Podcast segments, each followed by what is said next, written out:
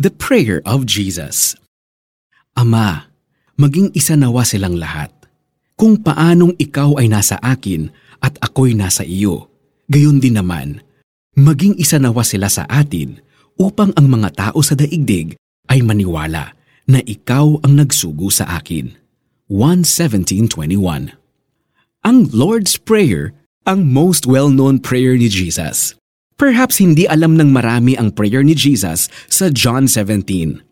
Nang papalapit na ang araw ng kanyang crucifixion, Jesus prayed for all his disciples, yung mga nakasama niya in his earthly ministry, at yung mga tatanggap sa kanyang ebanghelyo. From that time to this day, if you are a disciple of Jesus, kasama ka sa mga ipinagpray niya sa John 17. In this prayer, ipinagpray ni Jesus ang pagkakaisa ng lahat ng followers niya.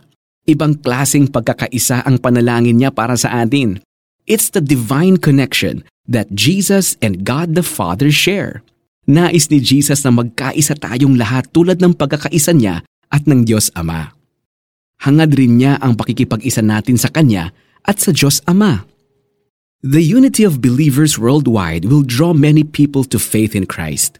Kapag nagkakaisa ang lahat ng believers sa mensahe ng Ebanghelyo, wherever they are in the world, makikinig sa atin ng mundo. Kapag nagkakaisa ang mga Kristiyano sa paggawa ng mabuti, sa pagtulong sa mahihirap, sa pagsulong ng katarungan at kapayapaan, the world will pay attention. Tatanungin ng mga tao kung saan nanggagaling ang pagkakaisa ng mga Kristiyano. Uusisain nila kung ano ang pinaguhugutan natin ng lakas upang gawin ang tama at ang mabuti ng may pag-ibig. Then, we can point them to our Lord Jesus Christ. Sadly, hindi nakikita ng mundo ang lubusang pagkakaisa ng mga Kristiyano sa panahong ito.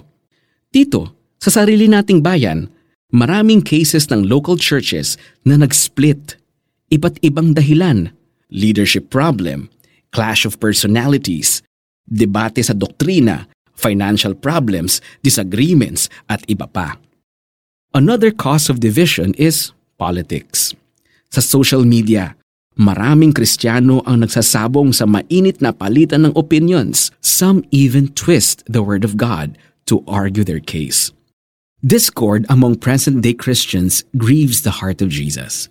Ngunit dahil siya ay nanalangin sa Ama, may pag-asang makita pa rin natin ang pagkakaisang hangad nila. Let's pray. Panginoon, pagkatapos ng panalangin ninyong ito, doon naman sa krus ay nanalangin din kayo. Ama, patawarin mo sila sapagkat hindi nila nalalaman ang kanilang ginagawa. Ngayon, narealize kong nakasakit din ako sa puso ninyo dahil minsan hindi ako nakikiisa sa kapwa ko believers. Salamat, pinatawad na ninyo kami minumulat at pinagkakaisa. Tulungan ninyo kaming maging sagot sa inyong panalangin. Amen. Para sa ating application, i-share ang reflection na ito with a fellow believer. Then pray together for the unity of Christians in the Philippines and all over the world. Ama, maging isa nawa silang lahat kung paanong ikaw ay nasa akin at ako'y nasa iyo. Gayon din naman, maging isa nawa sila sa atin upang ang mga tao sa daigdig ay maniwala na ikaw ang nagsugo sa akin. 1.17.20